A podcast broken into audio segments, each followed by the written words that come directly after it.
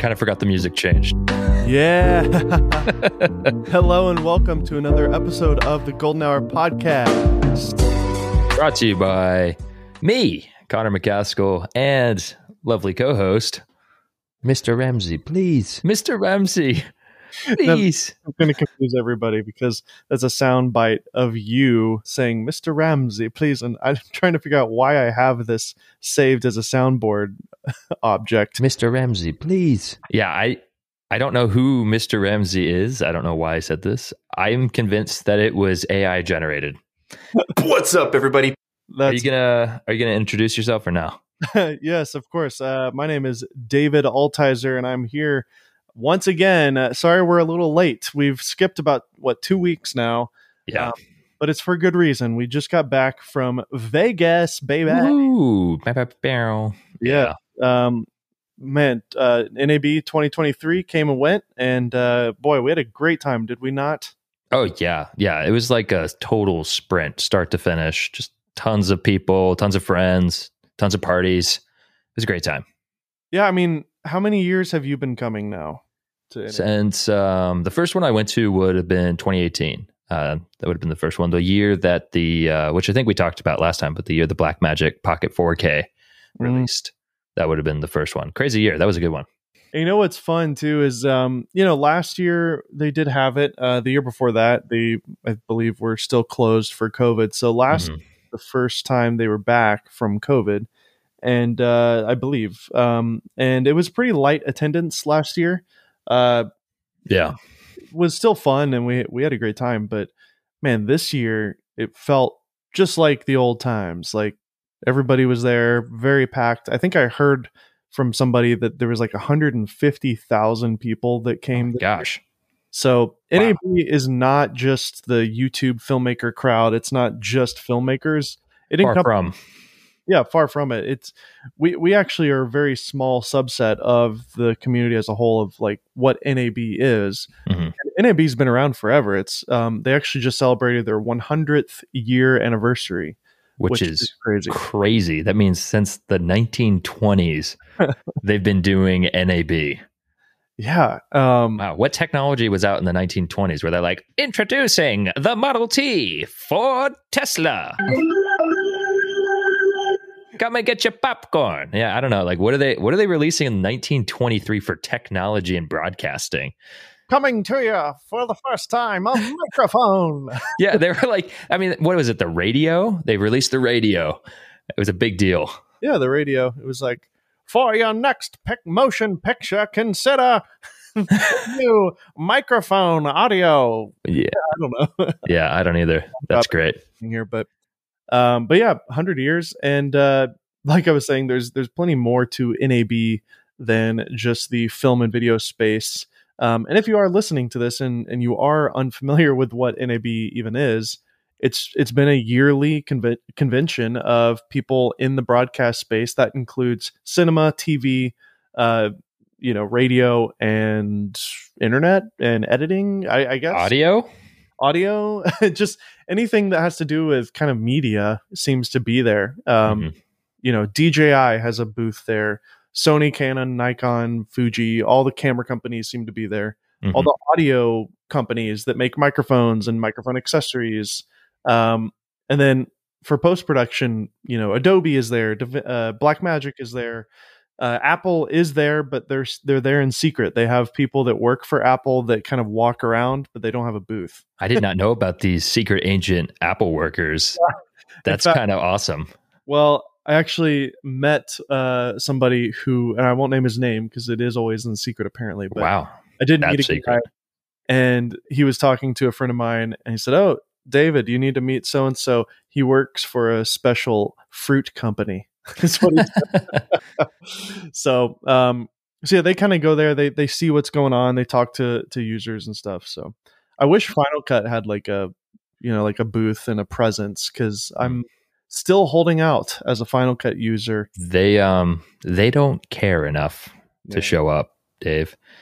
Yeah, I'm surprised Adobe shows their face. To be honest with you, And Adobe, yeah, I mean they they have been crushing it with you know the new AI technology. There's a Yeah. new feature with the voice AI. So, I mean, before we kind of get into it, let's just discuss like just Vegas in general, Okay. um, where we stayed, just kind of NAB in general. Like, what are some of your big takeaways outside of the gear and some of the releases that came out? Uh, I mean, just in general, my experience, uh, NAB is always a great time because it's obviously for you and I, it's a, it's a chance to get to see all of our YouTube filmmaking friends, um, and like meet up with different people that we know work in different companies, like Condor Blue.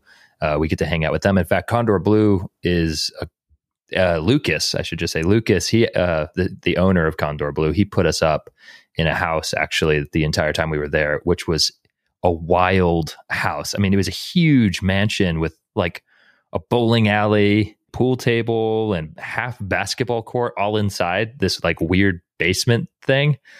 Uh, yeah, so Condor Blue put us up there, and so yeah, it's just a great time to get to hang out with friends and see some cool stuff. Did you even do any NA like uh not NAB any Vegasy type stuff like going on the strip and walking around and stuff like that? Because I personally I just went to the convention and then I went to the house and that's that's all I ever did.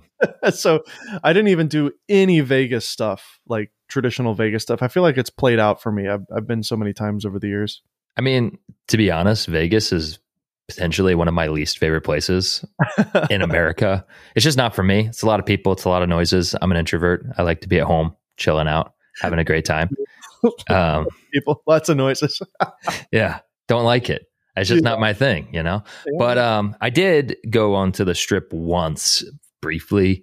Uh, Armando, uh, myself, Photo Joseph. I'm trying to, to remember everyone. Jonathan Masters, Evan, uh, Armando Shooter. We all went out and uh, we were messing around with a DZO lens that they let us borrow. Their new anamorphic Pavo lens that they just uh, announced. It was cool. Yeah, the strip in Vegas is perfect for bokeh balls and yeah, anamorphic flares and uh, and bokeh. right? Yeah, I mean, it looked good. Um, that's for sure. So it made for good footage. It just wasn't my thing. And at a certain point, they're like, "Let's keep going," and it was like midnight, and I'm like, "I'm going back." I was like, "I'm not. I'm not staying here. I'm Ubering. I I don't care." Yeah, I mean Connor and I um, uh, took different flights because you're a Southwest uh, credit card user, so you you get those points. Yep. Uh, my brother and I opted to go for the dirt cheapest option, which was Frontier. it was like, Frontier. yeah, Frontier. How was that? Did the plane like? Was it made of duct tape or? no, it was fine. It was great. Uh, the Okay. were comfortable. Uh, the people who worked there were were wonderful. Um, but everything is extra. So we personally, you know, my, my brother and I are very similar in that we don't care. We just put Right. like a couple pairs of underwear, extra shirt, extra pair of pants in a backpack, and that's it. And so like we both just lived out of our backpacks the whole week because we were able to just travel light. Mm. And I also intentionally, this is the first time in the history of my experience going to NAB, and I've been going for almost 10 years now, where I didn't bring any camera gear. I only Wow. brought my phone. Uh, and I did bring my laptop uh, to do some editing on the plane. But Okay. but yeah, I did not bring my computer or I didn't bring any camera gear. So it gave me a lot of room in my backpack. Um, and it made my shoulders very happy when I was walking around the show floor with almost nothing in my backpack. That was nice. Yeah, I uh, I wish I did the same because I brought everything and I used none of it. That's what I was thinking. Yeah. You were, yeah, it's funny because I feel like this happens to the best of us. Um, in fact, I, I would say almost every other creator was similar in Mhm. that they show up on the first day with like their full rig and they're like walking around holding it, and maybe it's around their neck or maybe it's on a gimbal or something. And then the next day, it's like, oh, you stripped it off the gimbal, okay. And then Mhm. the third day, you're like, where is it? So- Yeah. Except for Oh. Josh Yeo, who had like an entire first person point of view rig or whatever mounted to the front of him and like hanging a camera off. And he was running around the convention yeah. like a maniac. I, Yeah, his I video came out as we're recording this. His video just uh, released today. Yeah. Quite a quite a fun, entertaining video. So I would recommend going to Make Art Now and watching his latest video titled "Top 10 Film Gear That Blew My Mind" at NAB. Um, and his editor Connor, he has his own uh, friend named Connor who is doing uh, his edits, uh, and he did a wonderful job. It seems so. Yeah, Um, Josh yeah, had him working into the wee hours of the morning on it. yeah, Poor guy. He's like, he, I like I, I, I like roll out of my bed and I like walk out into the main room and he like looks at me with red eyes and I'm like, oh, you've been up. and here we are on a Monday, like four days after NAB's over, yeah, and it's going live. So, how much sleep could he have had? I, Um, I don't know. I don't know. The guy. kid, the kid lives off Red Bull or something. Has to.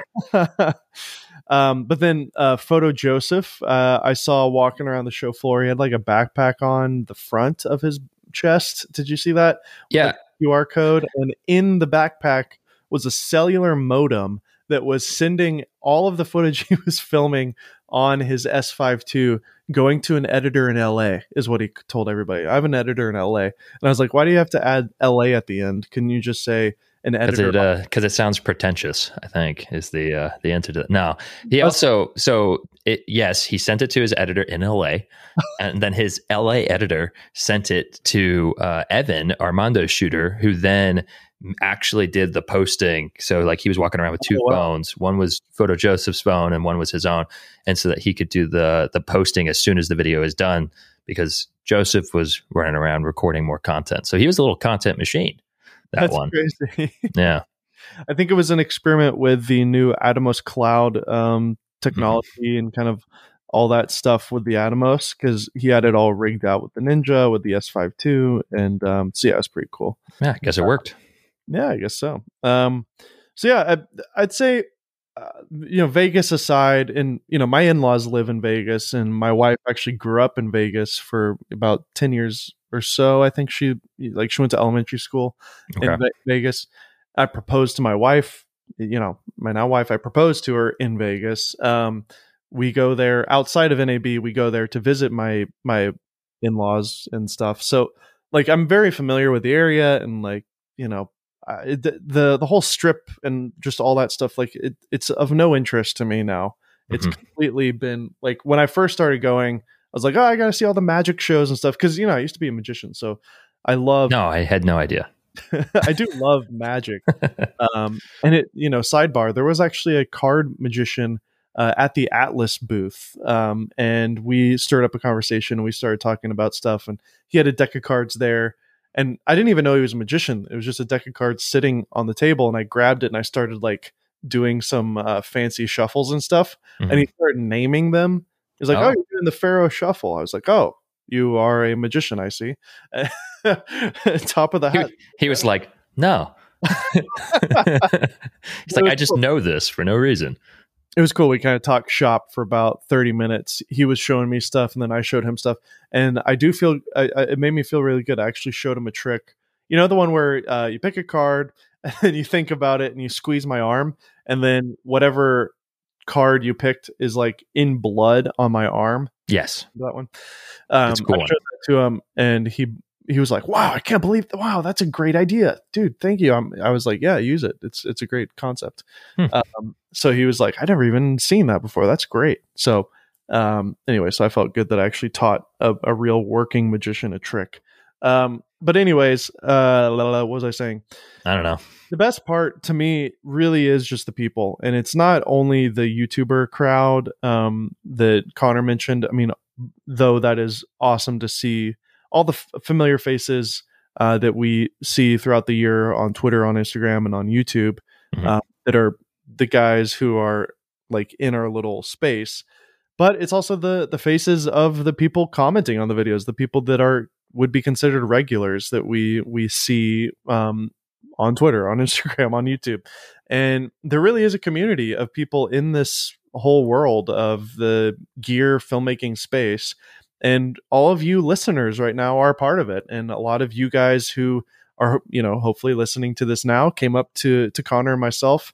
And honestly, that was one of the most flattering things. I don't know about you, Connor, but I did have a handful of people come up to me and say, Hey, I've been listening to the Golden Hour podcast and I love it. And I love what you and Connor are doing. So thank you Yeah. guys so much for coming up to us and saying that and for just being there and for listening. And uh, I think for me, you know, it's easy to see the numbers on the screen and to kind of get super focused on the performance of a video. And it's like, oh, that's only a five out of 10, or oh, shoot, that's a nine out of 10, you know, God forbid a 10 out of 10 when it comes to YouTube performance. But regardless, like those numbers, especially some of you who who are, you know, actual fans, and it's kind of even weird to say that, but thank you so much for watching the videos, for supporting us, and for listening to the podcast. Because when we actually get to be together in person, it's kind of like it really humanizes everything, and it's like, wow, this is really cool. So, yeah, I, I wanted to remember the guy's name that stopped us. It's Matt, right? Yeah, um, yeah, Matt uh, found us walking around. He found me by the Fujifilm booth because, of course, he did. That's of course where I was. um, I was hounding the Fujifilm guys. I was like, "Let me buy an X100V. Like, I will buy it. Let me buy it."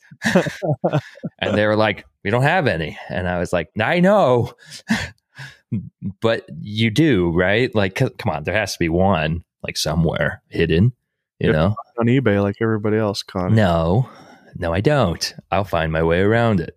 Now, um, anyways, but yeah, he he he found me there. He was renting out uh an uh the GFX 100s because Fujifilm was doing free like loaners. It was just like sign Right. up, get a free camera to mess around with for the day. It was a kind of a cool thing.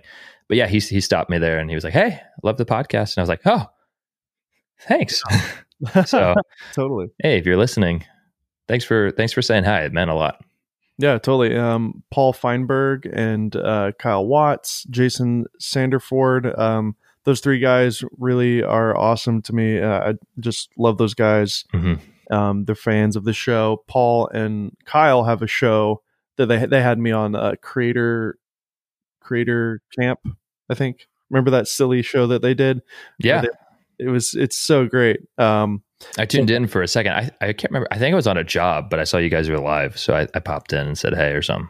And then um, I did get to meet Gerald and uh, Josh's children because Josh Yeo brought his wife and son, and then Gerald brought his partner and, and his son. So it was cool to see like some babies like around the house as well, and to like just talk to people about things that weren't always about gear and YouTube as well. So, Mhm. um, and that was really my goal was to just kind of be there to to help out Lucas with uh, Condor Blue um, which can be you know kind of part of the discussion. In fact, we do have a discussion with Hobie that we recorded from Hobie is from Condor Blue, and we recorded a whole section with him at NAB at the Condor Blue, Blue booth. So Yeah. that will come later in this episode.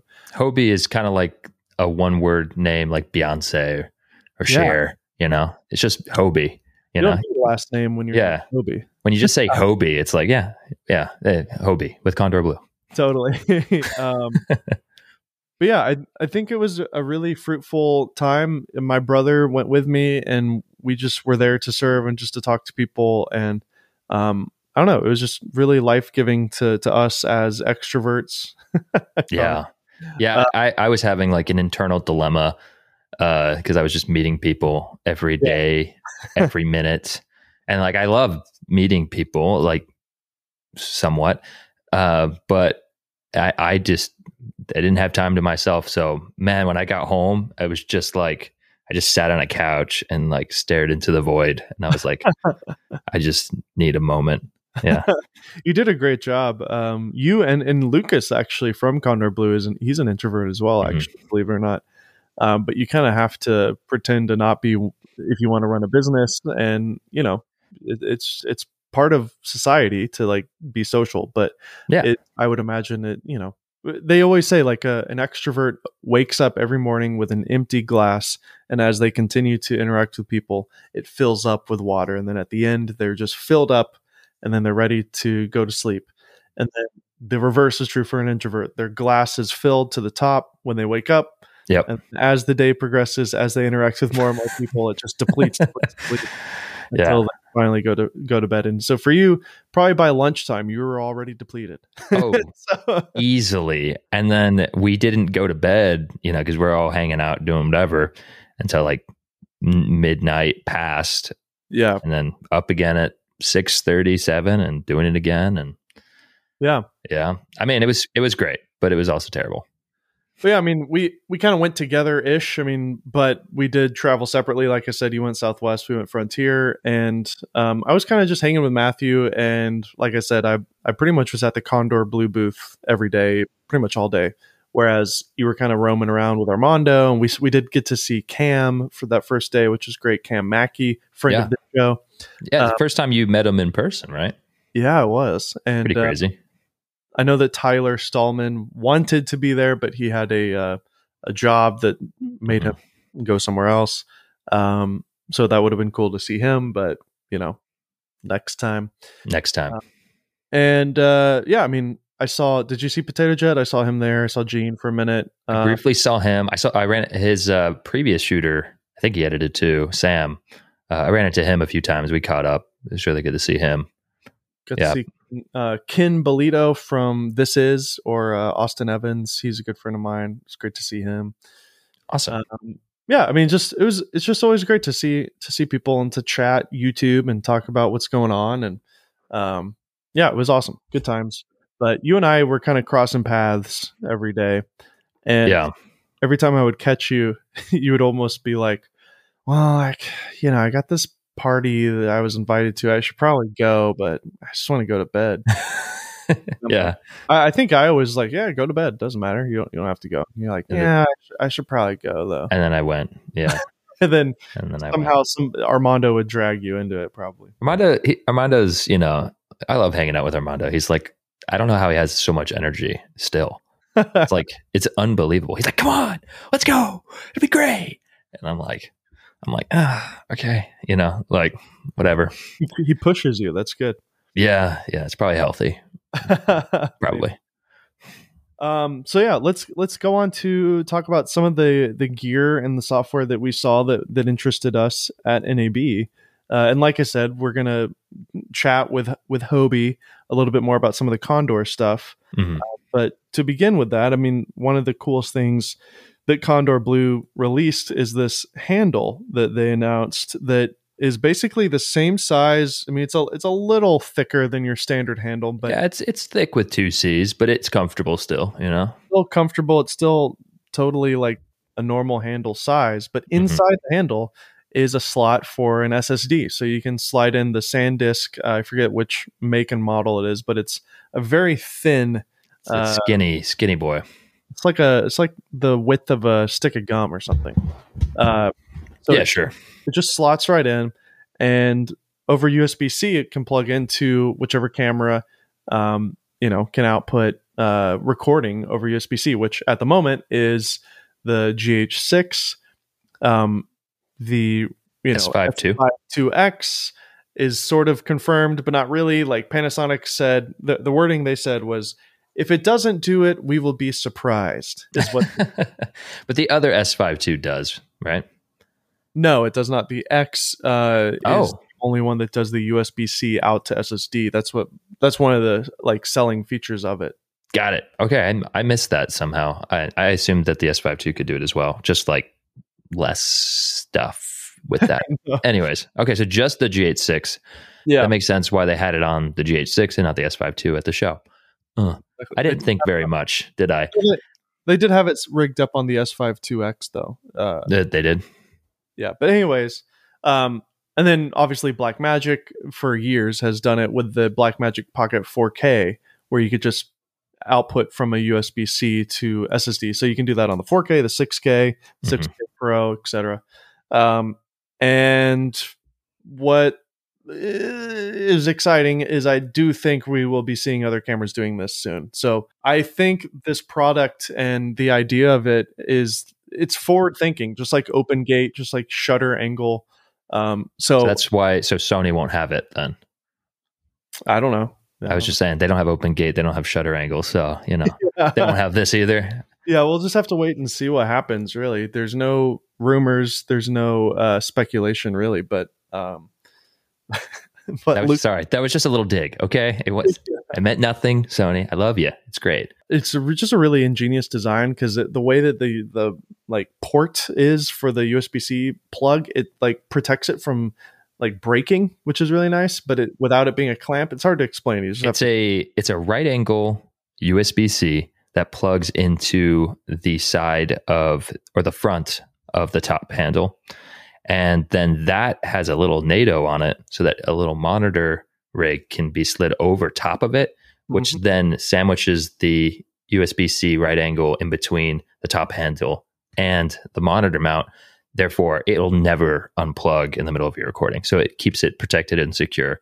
It's yeah. pretty brilliant. You should go to their website. I'm, I'm assuming it's on their website and you can check it out. Yeah. yeah. Yeah, definitely. It's it's great. It's a great little handle. I mean, it's it's silly to be talking about a handle, but it's well designed and it's really I don't know. It's just yeah. stuff like that is exciting because it's like it's clean, it's simple, it's minimalist, and it gives you what you want if you want that kind of ProRes out of the HDMI or the yeah. not, the, uh, not the HDMI, the uh, USB C. Mm-hmm. Um, you know what's interesting is about it. I think that I mean I didn't get to mess with it that much, but to me it actually kind of felt more comfortable than their other top handle. I kind of liked the elongated oval shape of it. Yeah. Uh, I don't know. I mean, again, I haven't rigged up anything with it, but it just kind of felt like I would like it more substantial. Yeah, exactly. Um, and then I think the kind of one of the biggest kind of hits of the show, and at least talk of the town, like when we were talking to people, at least to me, is DaVinci Resolve.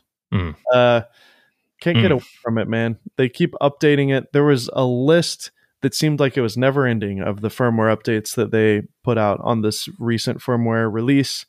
Um, t- tell me one of those coolest features that you saw, Connor. I'll tell you the only one that I saw because I looked at it zero times. So the only thing I saw was what someone showed me, which was the uh, AI auto an auto maybe auto relight tool. It's their relight tool. So basically what blackmagic is doing in uh, davinci resolve is they're able to take a 2d image and essentially apply with ai a depth map to it. So it's able to tell like this is this far away this is in front of this this is casting shadows or this would cast shadows on that and blah blah blah blah blah right?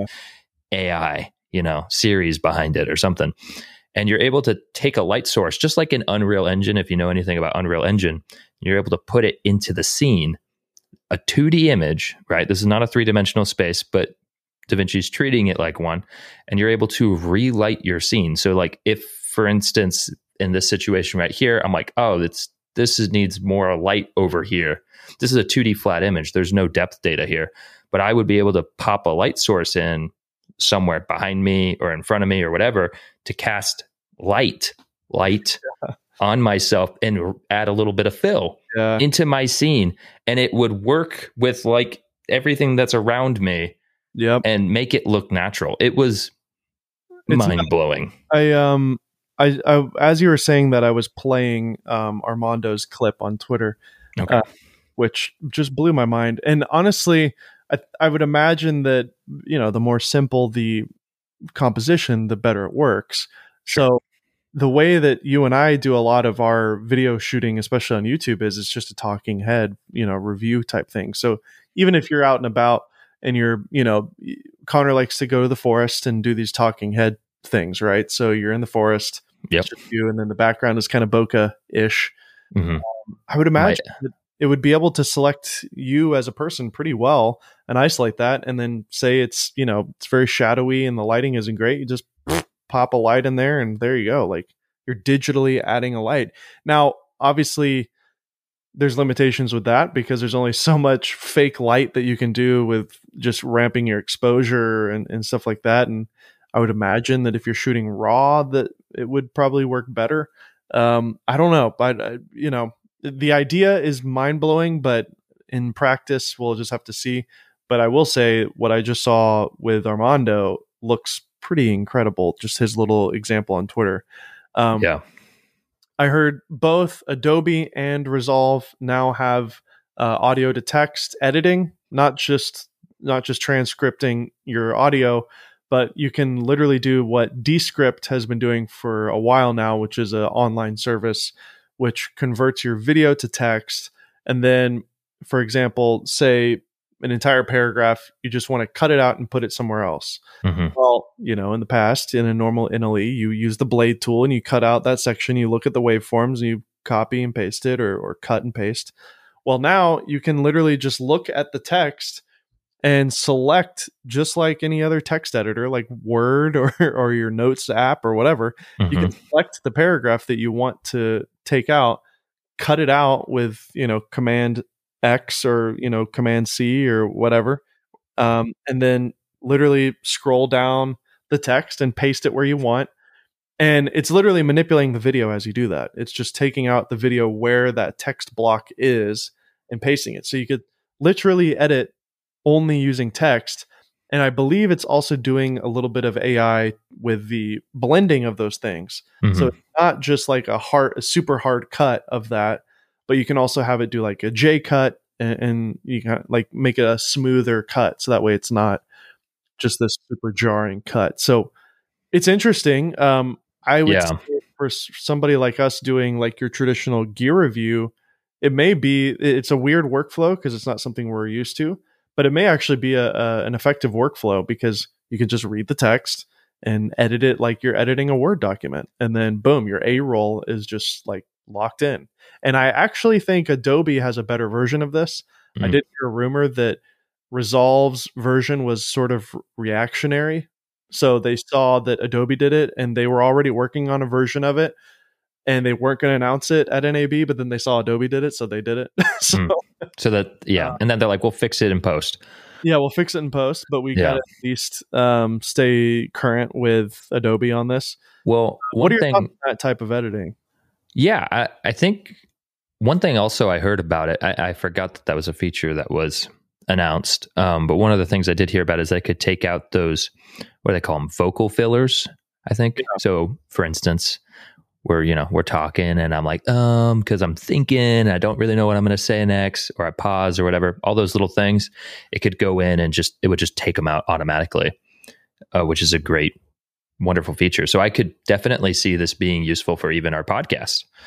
Editing our podcast you just pop it in there take out all the ums and the ums and the whatevers yeah. uh, and it would just do it. Because honestly whenever i go in and edit these podcasts it's one of the things i'm doing is i'm for the most part. I don't take them all out because sometimes I feel like they're worth leaving in for various reasons. But for the most part, I'm taking them all out of our conversation just so it's easier to listen to. And with this, theoretically, I wouldn't have to. I just yeah. punch punch one button and it would be done. Well, um, there there is an app that I've used. Shoot, maybe I should have told you about it. Uh, it's called, called it's called Recut and you can use uh, Premiere and Final Cut, and it does something similar. Okay, uh, where you can Im- import it in, and I thought I maybe showed it to you at some point, but it it gets out all the dead air. Um, I don't think it does the ums, but it can at least if you have just one long a roll take, mm-hmm. it can basically trim that trim all the silences out, so it at least saves you that time. So okay. Um, so I've been using that, but yeah, you're right. Taking out the ums would be nice. I think though, like I, I don't see myself editing it through text. Maybe I'm wrong. I should probably try it before I say anything definitive. But I, when I edit, and I'm assuming when you edit, I edit with waveform. So one, I'm usually around when I record video, whether it's of someone else or of myself. Obviously, of myself, I'm around. So therefore, I just kind of like find the waveform. It's always the last take because that's how things go uh, that you end on the take that it was good, you know, for the most part. So you just go in and you ride the waveforms and you find the good part, good part, good part, smash it all together and you call it a day. And then you tweak things like, oh, maybe that wasn't the best one. You go back and find something. But for the most part, that holds true. So I edit that way. Well, I, I mean, imagine imagine that just really try to put yourself in the shoes of like this type of editing. So if you're saying the last take is the best one, with the text you just scroll scroll scroll. Oh, there it is. Select copy paste. Boom. Done. Like it's it's a little i do think it'll actually be faster to do even what you're saying. Because even with the waveforms it's like okay yeah it's the last take but like where did i start that last take and where did i end it? At least with the text you can visually see there's the beginning of it there's the end of it. Here's where i repeated that intro three times. Let me listen to each one. Okay the okay the, the second one of those three intros is actually the best so I'm just going to select that one with a with a text select, copy, paste that in my project. You see what I mean? Like it's going to be handy, I believe. Yeah, I guess. I guess I'll just have to try it. I mean, you're right. That that does the way you're describing it does sound quite fast, but I faster. I think it'll be faster. yeah, I don't know. We'll just have to wait and see. And um, you know, you're the Premiere user. I don't have any of this stuff because I don't use Resolve or Premiere, and Final Cut is nowhere to be found in terms of firmware updates. Um, I'm hoping that we will see something at WWDC, which is going to be in June. Do you think that they're? I mean, this is pessimistic. My brain working here, but do you think they're like kind of leaving Final Cut behind. It feels like they haven't touched it in so long. and They almost like they're avoiding the topic. You know what I mean? Sure. Like they don't want to say they're going to put down their dog, but they're going to put it down. You know what I mean? Gosh, I hope not. I've invested a lot of money into plugins. I prefer the uh, timeline editing in Final Cut. Um, in fact, as we were discussing a lot of this, I actually saw a tweet from uh, Jordan um, because I was looking at the tweets from uh, from Armando and Jordan Drake was saying, you know, I don't have time to learn a new editor, but man, every day I'm, you know, thinking about Resolve. Mm-hmm. Uh, and then Tyler Stallman says it crosses my mind every few months. Then I try to actually cut something on the Resolve timeline and throw up face. I'll continue editing in Final Cut Pro and finishing in DaVinci. so yeah. Um, you know, DaVinci was designed to be a finishing program. So, and it still works really well in that way. So, if the Relight tool, if even some of these AI tools sound really appealing, but you're a Premiere editor or a, Final Cut editor, that workflow still works great to just XML it over. So, yeah. Um, you know, if anything, I may just do all my timeline editing, my very straightforward, just cutting and editing in Final Cut, and then maybe bring it over to Resolve and definitely learn how to do some of the color grading and the uh, some of the cool AI stuff, I guess. But yeah, it'd be better to just do it all there. But I tried to use DaVinci today and it just didn't go well. It just didn't. I spent too long trying to make it work. And then yeah. at a certain point, like it, it was, I, I talked to Zach Mayfield about it actually. And I told him the problem I was running into. And he was like, Oh, I think that's a bug. I, I ran into that too a while ago. And I was like, Oh, well, did you find a solution? And he goes, Honestly, he's like, I think I just deleted the whole project and started over. and I was like, Oh, great solution. great. And so I tried that actually, uh, and tried starting over. And the problem happened again. And I was like, I'm done. I'm going to Premiere. Um, and so Mr. then I spent Ramsey, a couple please. extra. Yeah, I spent Mr. Ramsey, please. I, I heard it. Mr. Ramsey. It's more like Mr. Da Vinci, please. yeah. Um, yeah, I don't know. Yeah, I I tried, man. I keep trying to like it because I hear great things about it, and all the people who switch, they swear they're like, as a Premiere user, this is the best decision I've ever made. with I their, don't know, man. With their pinky raised. yeah, like yeah, I don't.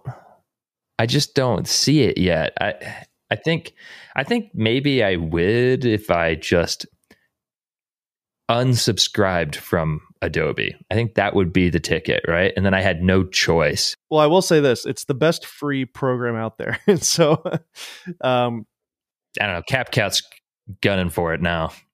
Are they free? Yeah, it's free.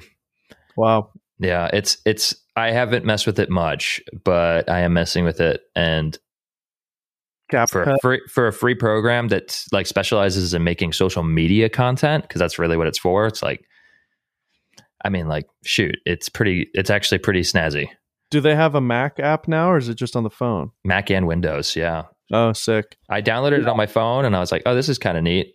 Uh, and then I oh. downloaded it for um, my computer, my Mac, and I was like, oh, okay, maybe this is more robust than I thought it would be. I think they have a paid version too. Um, kind of like the DaVinci model, but I had to play with it more. But I was like, not so bad. Uh, but yes, DaVinci is still better, probably. well, yeah, I mean, DaVinci is crazy advanced with like the you know the fusion stuff and the um, is that what it's called? The um, yeah, fusion. Their, their it's their After Effects, their node based After Effects, the audio editing, the obviously the color grading. It's best in class. I literally just downloaded CapCut. I'm going to give it a try because nice. Uh, you know, th- honestly, it's funny. Hey, CapCut, did you hear that? I just influenced someone. um, I'll send you, you know, an invoice.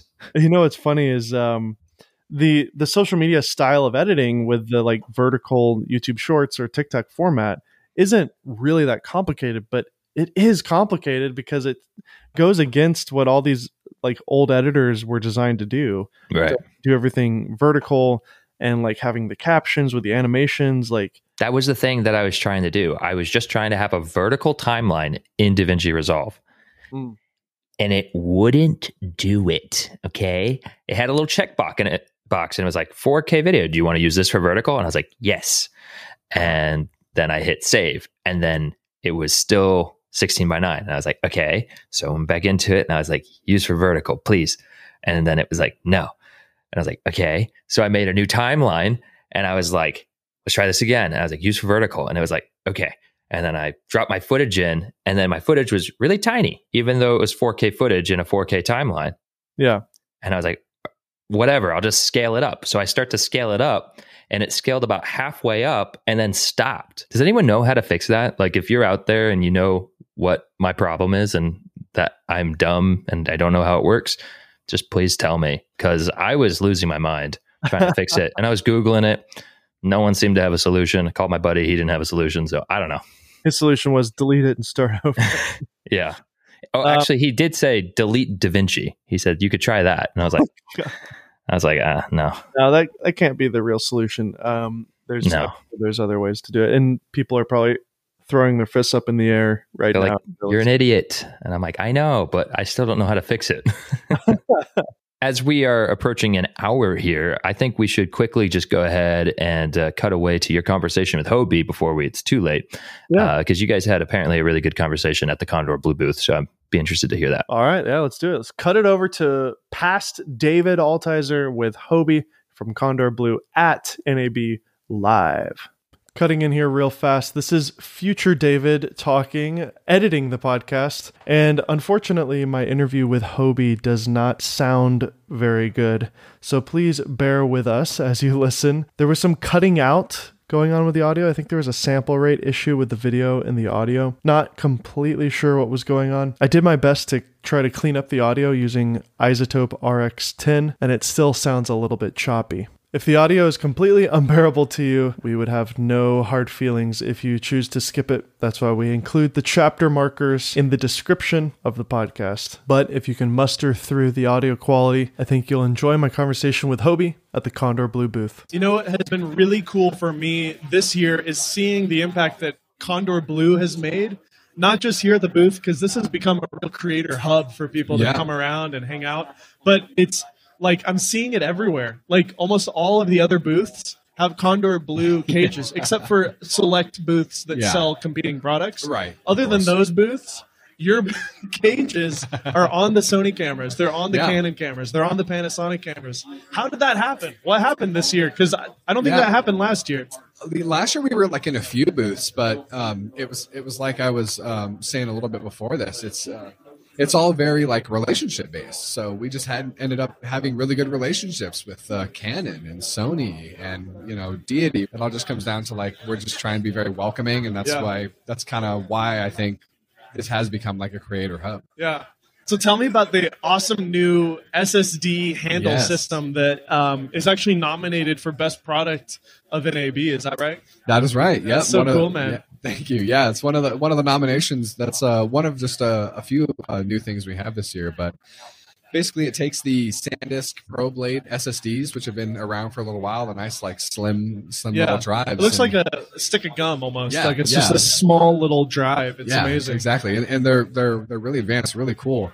And um, Western Digital, um, which SanDisk is under, and uh, Panasonic wanted to work with us on making a really functional way to bring this to like film sets.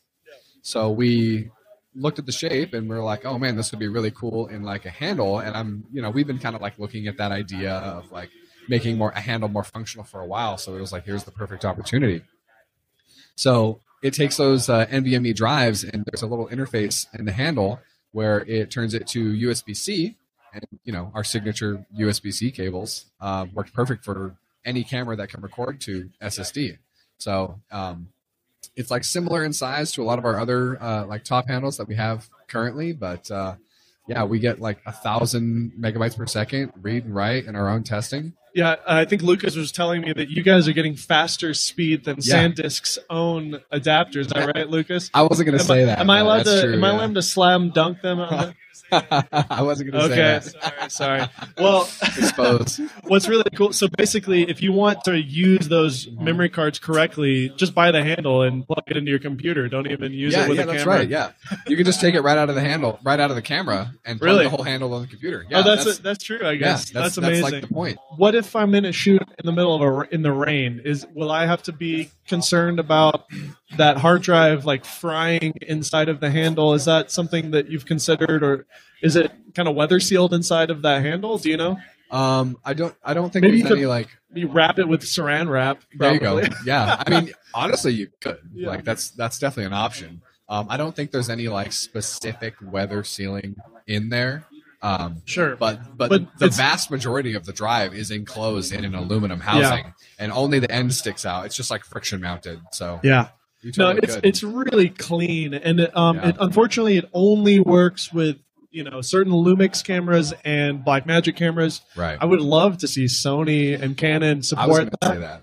I was absolutely going to say that. like I mean, honestly, if especially Sony, if they enabled the ability to do that, it would just fly off shelves more than it, it, it already is. I'm sure. But I would buy a Sony camera if that were the case. Honestly, what are you shooting on currently? uh, right now I I own a, a Blackmagic 6K Pro. Oh yeah, well Uh, the handle works with that. Yeah, no, that's why I'm, I'm so excited. I'm, I'm absolutely going to. and that camera is it has a beautiful image. So, it does. Yeah. I mean, it's and the NDs too.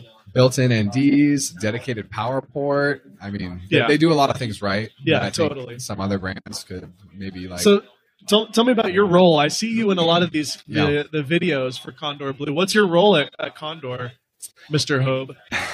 uh, a lot of things, honestly. I do uh, all social media stuff. So, like on Instagram, like if you like DM us on Instagram or something like that, it's usually me that responds. If it, if not me, it'd, it'd be Lucas. But vast majority of the time, it's me. Um, I handle all the all the affiliate marketing stuff. So any like collaborations with influencers, I'm uh, either facilitate or I'm a big part of. I also do all the uh, videos. I don't know if you can see them. Um, yeah, you can see them playing behind us. Yeah, I do like this ad. That's my hand right That's there. great. Is that all Blackmagic 6K? That one, I think. Yeah, I think that I one. mean, you guys Black have so many cameras in the office. You could pretty much use whatever, right? Yeah, So- I have used my camera quite a bit. are you for are you a freelance uh, shooter on the I side am. as well? Yeah, absolutely. I do. I do weddings. Um, I do live events. Like uh, most recently, I've shot like some wrestlings, like like think like WWE style wrestling. Sick, dude. It's that's just fun to shoot. You know what I mean? Like, and and, and it's great because a lot of the wrestlers that that's acting too. So like they like know how to play the camera and Did you see Logan Paul? Logan Paul's like he's Yeah. you know he's signed with Yeah. WWE. I don't know if he goes to all the events or whatever, but and by the way, I do want to address the floating camera angle to our golden hour viewers on YouTube or Spotify. The camera Oh, that is yeah. floating right now. This is brought to you by Marble, which is the amazing product designed in collaboration with Mr. John and I don't know your last name, John. Iams, Iams, uh, with Mr. John and of course uh, Josh Yeo from Make Art yeah, Now. Yeah, So we've got this thing going on a on a loop. It's been a wonderful B camera because we can cut to a wide, but it's not just a stationary yeah. tripod it's- it's shot. interesting. And what's actually cool is we've done some panels where there's two people here and I'm sitting there, Yeah, and it's the perfect camera because as the kind of you know administrator to a conversation here it's moving so uh, you know that guy is in the shot and then also us it, it's a brilliant solution and they have It's a new great. update with this uh, speed rail Amazing. option which is i think it makes the most sense to me for Yeah. this product and now honestly john i i want to buy one of these for my studio i have a, a garage studio set so i'm gonna have to talk to you later so yeah. I'm I'm pretty sold on this product. Yeah, so- yeah, we have a version of this too at, at the studio, and I'm I just I keep trying it. to figure out ways to like incorporate this in some of our videos. yeah, I know it's Yeah. freaking awesome. You, you can kind of get super creative with these things. So, yeah, definitely. um, so w- what's going on with with just Condor in general? Like, it just seems like you know you've got these Gerald Undone cables, iJustine, we've got Armando Ferreira, like. It's just so cool to see the the relationships that Condor's made, and, and then the continuation, the evolution of the product ingenuity of the handle. I mean, what's it like Yeah. kind of working here and, and seeing all the innovation? Oh man, it's it's it's something else, honestly. Um, I'm just super proud to be a part of it.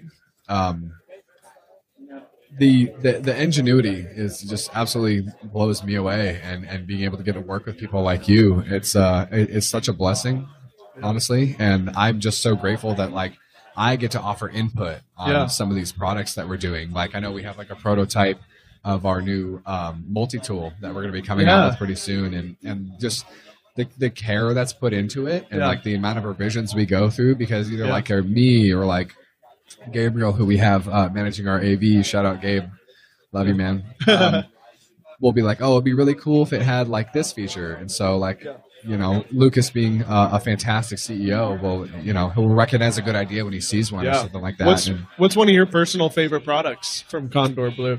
SSD top handle it's Yeah, gonna have to me be too. a I- big one especially as a Blackmagic shooter. And Yeah. I'm uh, hopefully going to get a hold of the new S S5 2X, I'm gonna buy one um, which I think that camera will work. They're not.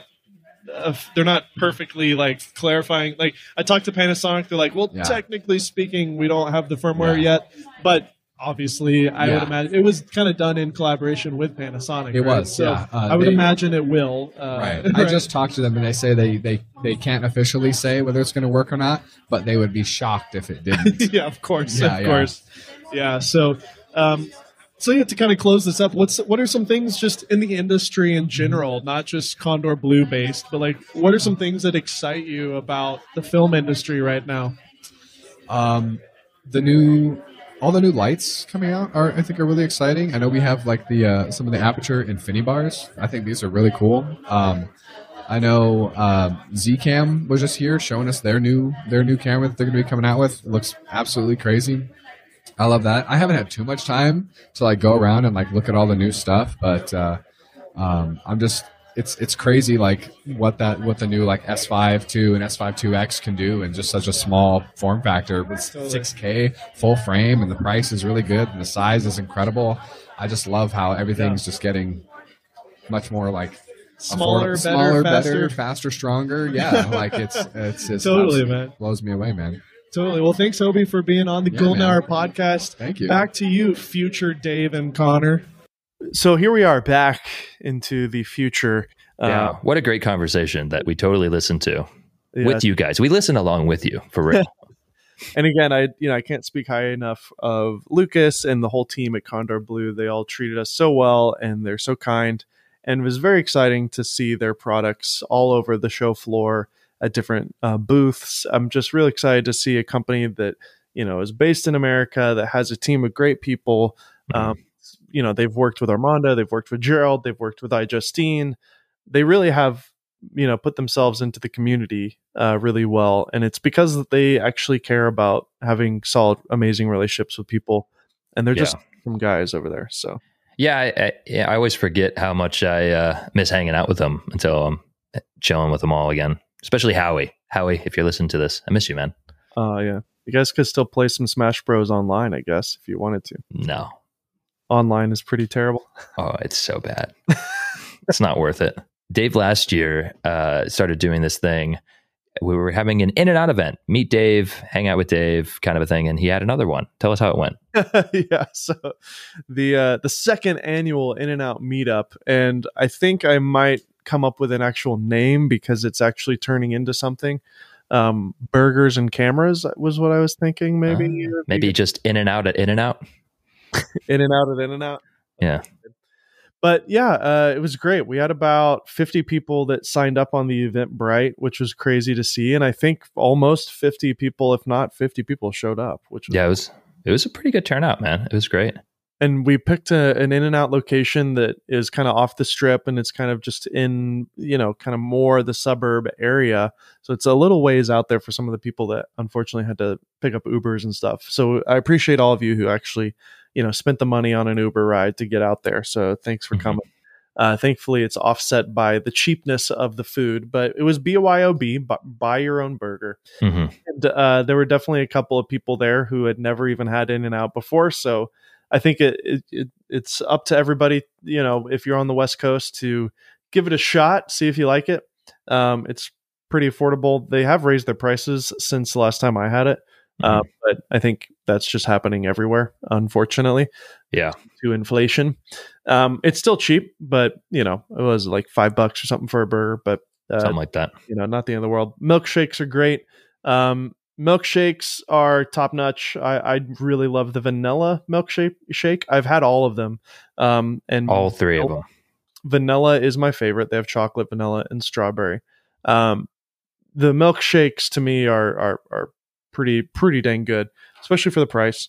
Um, burgers are the best fast food burger, I think.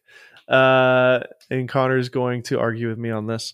Um, but their fries are maybe the worst fries in the fast food community. Um, I can't think of a worse fry. Let's just say that.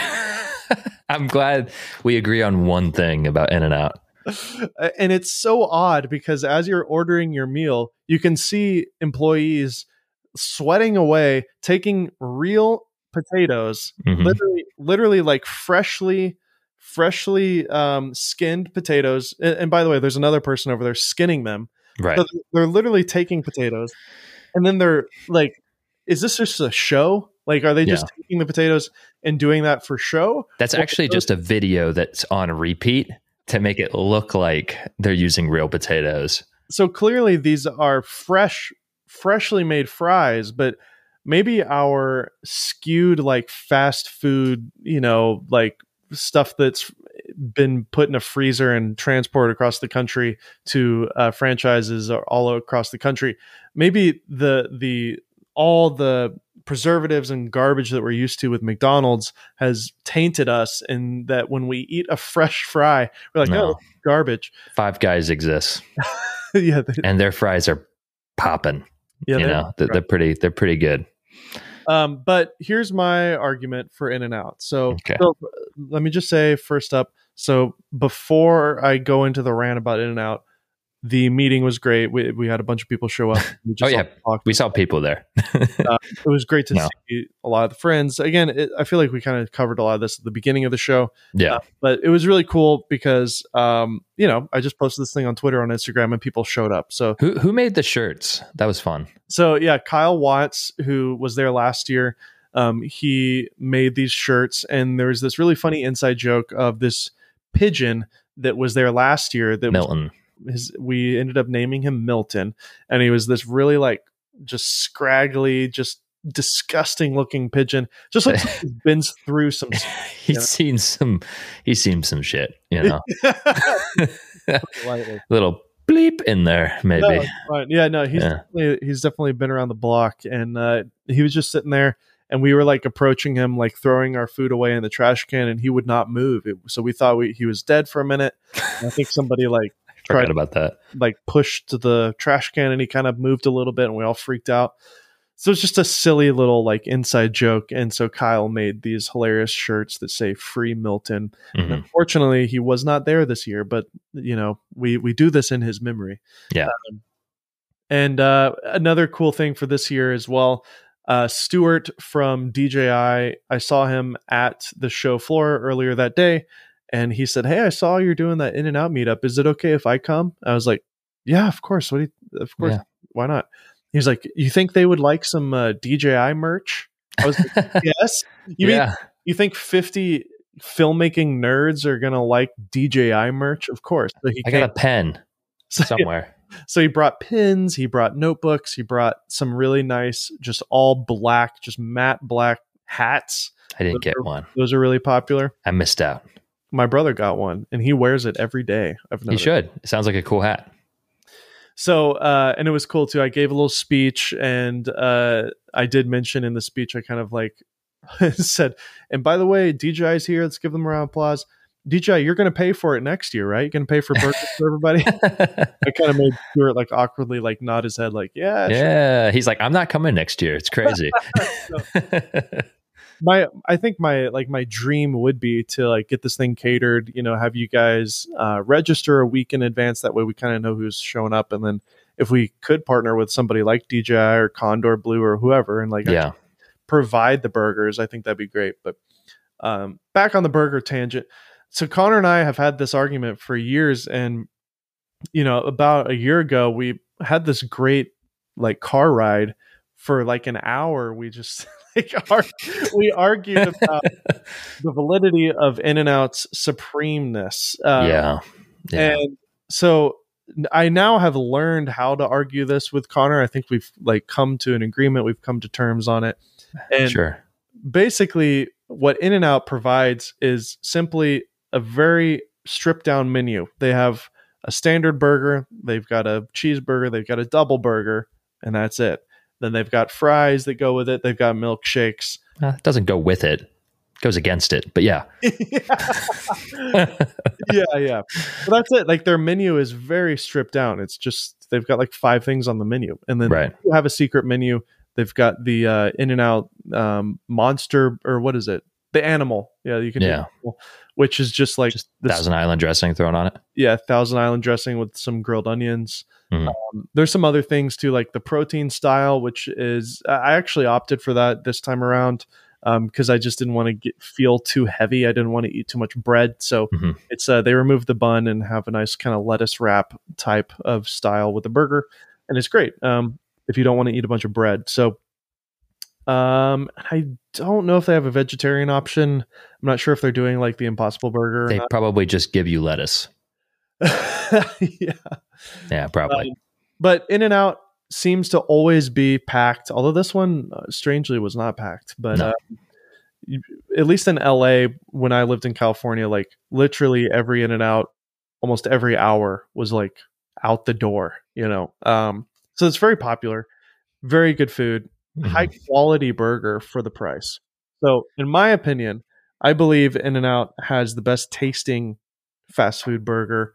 And again, I think the price is a valid point because it's like it's like saying, okay, if like so like uh, you're in your standard like kind of su- suburb of America, there's an Outback Steakhouse, there's a Longhorn Steakhouse, and then there's like a like an actual mom and pop steakhouse that is expensive and it's like fresh steak.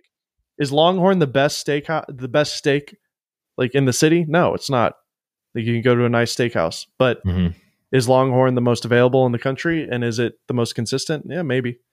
Mhm. Um, so I'd say that In-N-Out, though it's not the best burger, like you can't make that statement because there's like actual real burger places.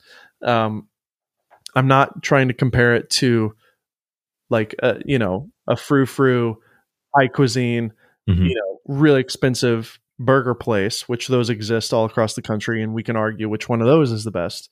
But for the money i don't think you can find a better burger especially at least in my opinion the flavor. I think it tastes great it's consistent and it's it's fresh. The vegetables are fresh.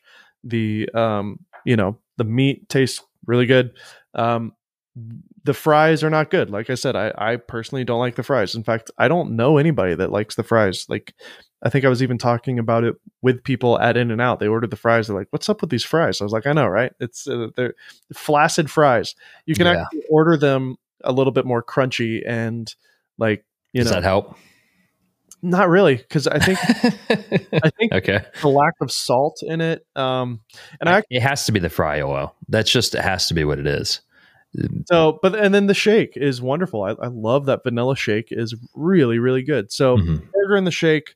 My order when I go there, I skip the fries altogether. I order two double burgers. I, I usually get two double cheeseburgers with a vanilla shake. You know, go ahead and uh, accuse me of being a fatty, but um, Okay.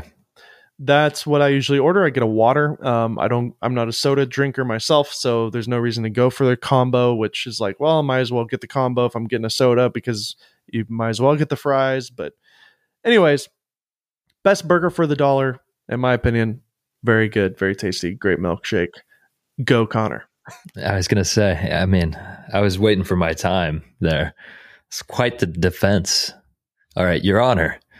Uh, may I now accuse them of making a criticize you right perfectly, yeah, uh, it's a perfectly average burger. It just is. I mean, I love the idea and the concept because it's like all fresh ingredients, all fresh ingredients. It's like, wow, that's so great. I love that. Great choice. But like, you know, it's okay. You Uh, suck. Yeah, it's just, and you know what's funny is I don't remember who it was, but someone was sitting across from me, and it was their first time having In-N-Out, I think it was one of the DJI guys because there was a few of them. And I was like, so like honest opinions, what do you think about it? And and he kind of looked around to gauge the place because he he was like he felt like he was a part of an In-N-Out crowd, right? And I said, You can be honest.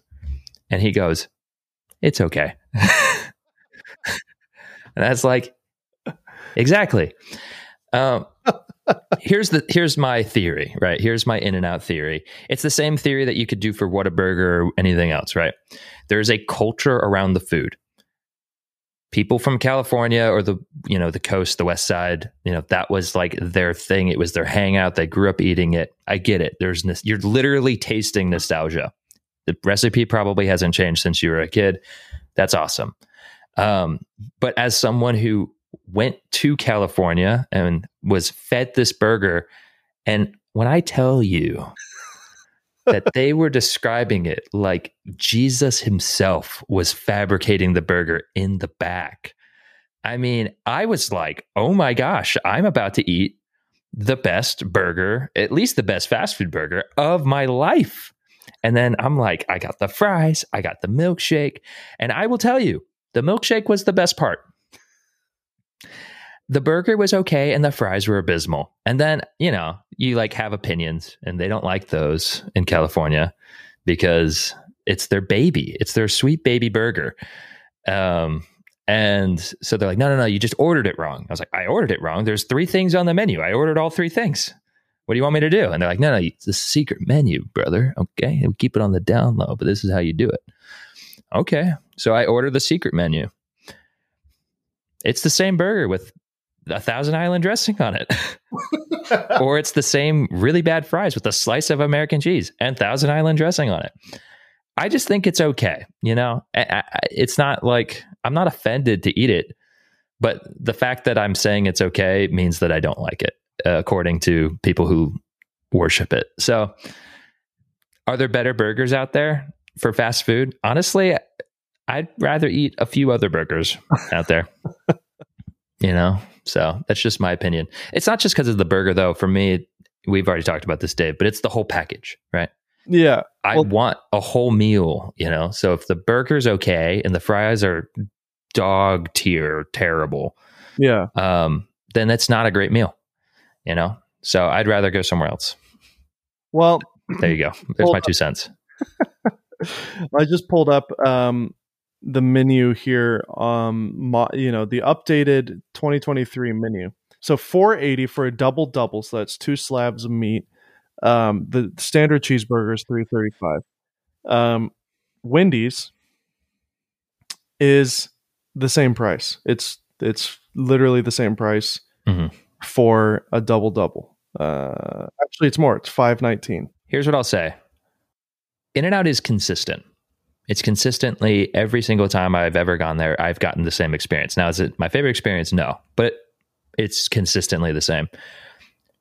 Yeah. On a good day, Wendy's is better. The fries yeah. are better. The burger's better. The Frosties are great. You know, having a great time at Wendy's. However, Wendy's does miss a lot, especially lately. I've been to Wendy's a few times lately, and I have been very disappointed in the quality of the food I've received. So, if you're talking about a pure, consistent, cheap burger, In-N-Out probably is the best. Oh, but the problem is, is that on the good days for those other places, those places slap. You know what is the worst burger though? Um, and is this something that we can all agree on? You think? I think so. What? What's the worst burger? Burger King. Oh, really? Uh, it's it's. Uh... Just think about it. actually, you're right. Yeah. Yeah. It. I did have because they have really cheap um, kids burgers, so we've been going there for the kids. Okay. Um, I snagged like a Whopper or whatever they call it, and um, I was pleasantly surprised. But I, I wouldn't like McDonald's has the McDonald's flavor. They have the ketchup with the uh, little onion pieces. Mm-hmm. So like McDonald's might be technically the worst in terms of like filled with preservatives and like health, but yes. it has that McDonald's flavor, which is also got that nostalgic thing. And mm-hmm. I think McDonald's is pretty consistent. Um, it's consistently you know preserved. It's, yeah, I mean, it might be the same burger they were feeding us from the '80s, same batch. Who knows? Um, so you you might be you might be right on that. Yeah, I can't think of a worse one. Um, what was that place that was close to you? That was really good. That was kind of like Freddy's. I like Freddy's. Freddy's are great. I'd say Freddy's. If you've had a Freddy's or if you have one near you, I'd recommend going. Um, I would say Freddy's is probably better than In-N-Out, but it's also twice as much. It's about ten dollars for a for a burger, I believe, like a double double. It's like seven bucks. And then, oh, was it really for the whole meal? Ten bucks. Yeah, yeah, yeah. But, um, I did call you uh, the other day because I went to Steak and Shake and I was like, dude, I think I found the kind of the solution to In-N-Out for me is like Steak and Shake has really good fries. That crispy, salty, you know, fry. They they even have like specialty seasonings that you can put on it, and they do the flat um, burger as well, where they like they they make smash the, burgers. Smash burgers are the best burgers. Yeah, Just, Freddy, Freddy's does that too. Freddy's is like a higher quality steak and shake. Yeah. Um, so I do recommend Freddy's if you have one in your location, but I would say Steak and Shake is a good option because they have a four dollar and forty four cent meal now where you can get a burger, fry, uh, for for for four forty four. So uh, mm. we'll we'll do that sometimes after church because it's nearby.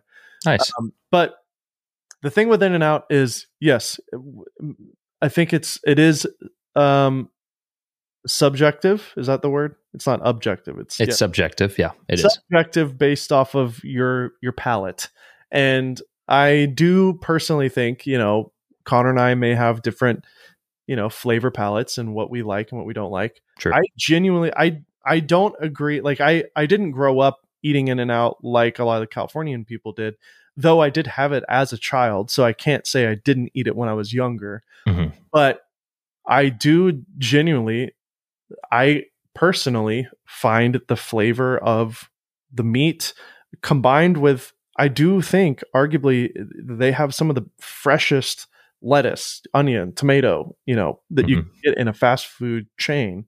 Yeah. That combination of the the flavor of the meat, the freshness of the bun, the, the freshness of all the pieces, that combined it just it's a it's a symphony of of beauty inside of my mouth. I will say I had the last one I had was the best one I've had. Uh, and I had, the, I was like, you know, I told the, the girl, I'm like, listen, In-N-Out's not really my favorite. I was like, what should I, how should I spice this up? She's like, we can cook the patty in mustard. And I was like, okay, sure. Oh, that's interesting. Never thought to do that. And I liked it. That was good. It was good, good change, good change. And then I had them grill the onions that was good. Nice. Yeah, so, yeah. That was it was definitely better. So I will I will say that that was that's probably the way I'll order it from now on if whenever I'm back there because I'll be back. I always am. I just think like the the statement like if if you're on the Connor wagon of like or maybe even more intense than Connor of like and maybe he's become a little bit more educated on In-N-Out and so you've you have lightened your tune a bit. Mm-hmm. You used to be really anti In-N-Out like just in general I think it's important to appreciate like they really do work with uh they they they build their own farms. Like they have their own cows, they have their own vegetables. Yeah. So you know, get they source their potatoes somewhere, even though the fries are just I think objectively bad. Um, that one's objective. but yeah. Um, but that's why you don't see In-N-Outs all over the country because in order for In-N-Out to exist there has to be an infrastructure around it because mm-hmm. they don't ship things in from like multiple states over on a on a truck.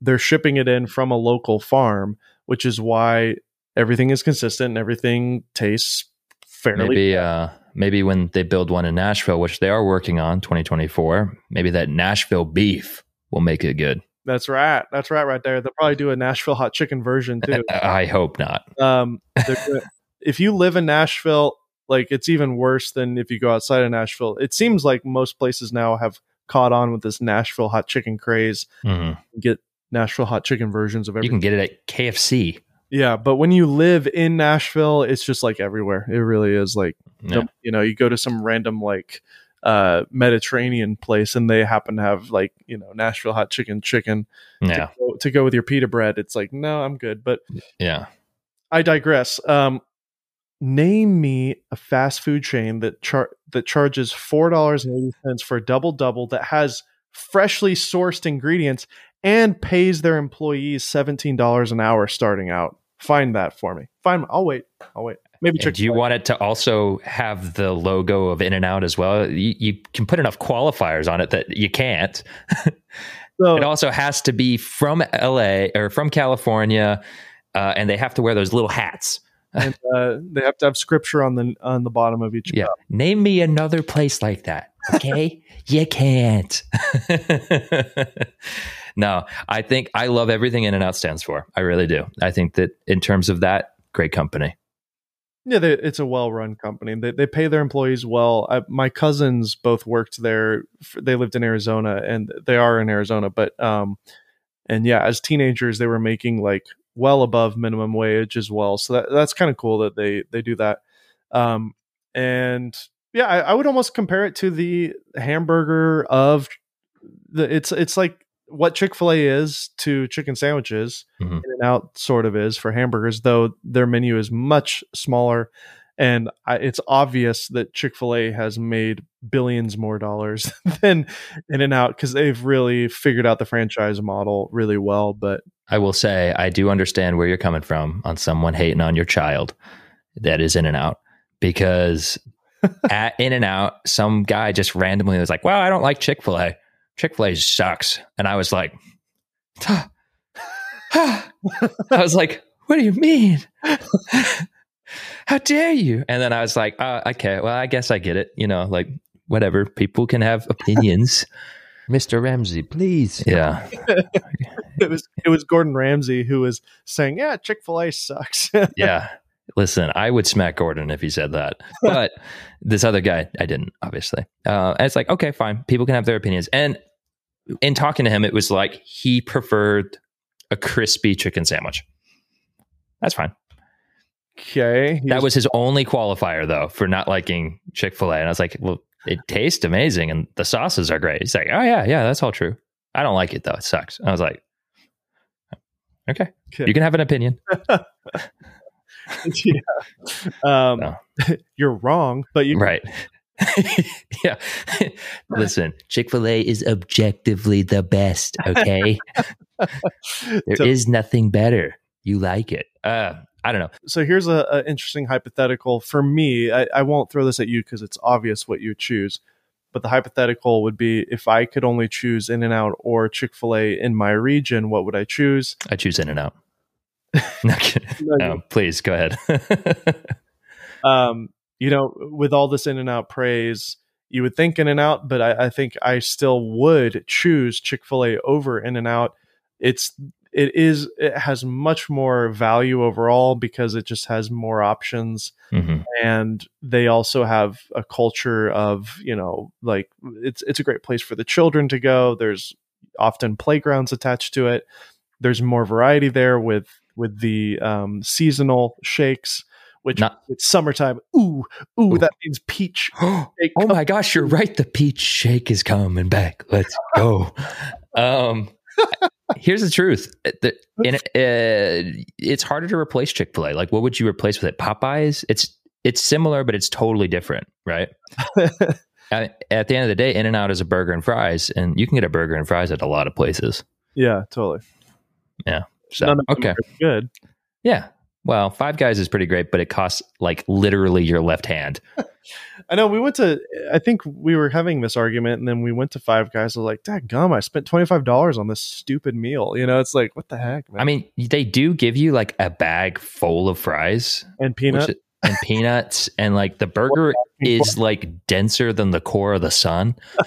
um, so I mean, you got all that going on for you, but I it's expensive. I think it's like fifteen bucks for just just the burger. yeah, that's too expensive, and it's. Yeah. I, don't, I don't think it's. I don't think it garners the price. I, I would maybe pay nine dollars, but uh, that's just not worth it. No, I, I won't. I I won't go to Five Guys for that reason. Too too much. I'm sure you've noticed too, Connor. Like, uh, there's been Whataburgers popping up everywhere in Nashville now, which is kind of cool because I grew up going to Whataburger in Florida all the time when I was younger. And uh, What? uh, are yeah, burgers in Florida? yeah, yeah. I'm from Florida. I didn't know that. That's the only place I ever had it was in like Destin and uh, Fort Lauderdale and I stuff. guess it wasn't in St. Petersburg. But yeah, the, uh, for some reason, Whataburger I think has a similar kind of cult following. But Mhm. um, It's okay. we went and it, that one certainly is okay. Uh, Yeah, I, okay. I definitely don't. And that was expensive, and the line was through the roof. It, it took us like an hour to get our food. I was just like, "This is stupid. I, Yeah. not worth it. Not worth it." I, I don't know if it was just the one I got, but I just got their regular Whataburger burger, and it had like I think an entire onion chopped up, like coarsely chopped Yeah, on the top, and I was like, "Wow, this doesn't." I hope this isn't intentional. um, not my not my favorite either. You know what is my favorite? This episode. I think this is the best episode we've ever done. the one where we talk about fast food for like half an hour, maybe more. It's something we can all get behind, right? So if Yeah. you agree or disagree with us on any of these things, please let us know in the comments. Here we go. We If you're still listening to this right now, okay, here's the deal. Go over to youtube.com at Golden Hour Podcast. I think that's our link, right? uh, If G- it's not yeah. GHP, go find us, okay? GH Pod. I know how this works and and leave a comment In-N-Out or Chick-fil-A. That's it. Just say th- no, no explain no explanation, just In-N-Out Chick-fil-A. If you're still listening, Perfect. Uh, because I want to know and I want to see more Chick-fil-A's. I expect that. All right, and sorry for all of those those of you who live in other countries that unfortunately don't get to. Um, I want to hear your answer, anyways. yeah, just take a pick. Take your pick. Yeah. And whenever you're whenever you're in America, make sure to go visit one of these two places Yeah. And be forewarned that the In-N-Out fries are garbage. yeah. Just get the burger. Get the waffle fries at Chick-fil-A. there you go. And then go get an In-N-Out burger. Now you're thinking. That's right.